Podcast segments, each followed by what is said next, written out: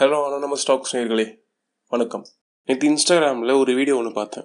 யூஎஸில் இன்னொரு gun shot black people மேலே. பிளாக் லிஸ்ட் மேடர் நேம் நீங்கள் கேட்டிங்கன்னா உங்களுக்கு ஃபர்ஸ்ட் மைண்டில் வர விஷயம் வந்து என்ன அப்படின்னா ஜார்ஜ் ஃப்ளாய்டு தான். இன்றைக்கி இந்த பிளாக் லிவ்ஸ் மேட்டர் பற்றி தான் நம்ம இன்றைக்கி ஒரு கிளிம்ஸ் மாதிரி பார்க்க போகிறோம் ஓகே ஜார்ஜ் ஃப்ளாய்டு ஜார்ஜ் ஃப்ளைடுன்றவர் ஒரு ஹிப்ஹாப் ஆர்டிஸ்ட் அவர் வந்து ஒரு கடையில் வந்து டுவெண்ட்டி டாலர் பில் அதாவது twenty dollar counterfeit bill வந்து கொடுத்துட்டாரு அப்படின்னு சொல்கிறதுனால அவரை சாகடிச்சிட்டாங்க இந்த கவுண்டர் ஃபீட் பில் அப்படின்னா என்ன அப்படின்னு கேட்டிங்கன்னா அது வந்து ஒரு இல்லீகல் மணி அதாவது ஒரிஜினல் மாதிரியே இருக்கிற ஒரு டூப்ளிகேட் மணி அப்படின்னு சொல்கிறாங்க சொல்லுவாங்க அதை. அதை வந்து கொடுத்துட்டாரு அப்படின்னு சொல்லிட்டு அவரை வந்து சாவடிச்சிட்டாங்க.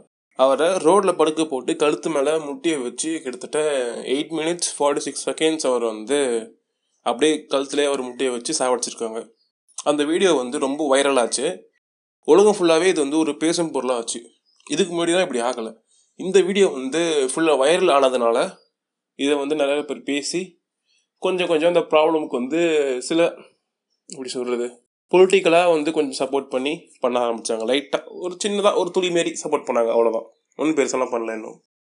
இவருக்கு முன்னாடி நிறைய பேர் அங்கே உயிரை விட்டுருக்காங்க. இப்பயும் நிறைய பேர் உயிரை விட்டு தான் இருக்காங்க.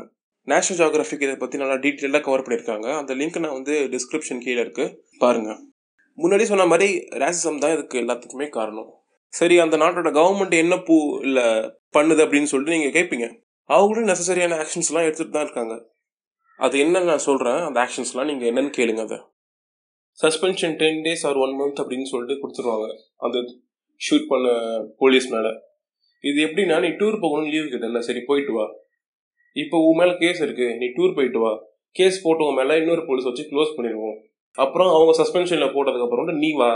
இப்படி மாற்றி மாற்றி அனுப்பி இவங்களெல்லாம் அப்படி காலி பண்ணிடலாம் அப்படின்னு சொல்லிட்டு ஒரு சின்ன ஒரு பிளான் இதுதான் வந்து அந்த கவர்மெண்ட்டோ இல்லை போலீஸ் டிபார்ட்மெண்ட்டோ வந்து எடுக்கக்கூடிய நெசசரி ஆக்ஷன்ஸ் இதை தான் அவங்க வந்து மேற்கொண்டுட்டு இருக்காங்க. சரி ஓகே பிளாக் லிவ்ஸ் மேட்டர் வந்து டூ தௌசண்ட் தேர்ட்டீனில் வந்து ஸ்டார்ட் ஆன ஒரு மொமெண்ட் இதை வந்து பிஎல்எம் மூமெண்ட் சொல்லுவாங்க.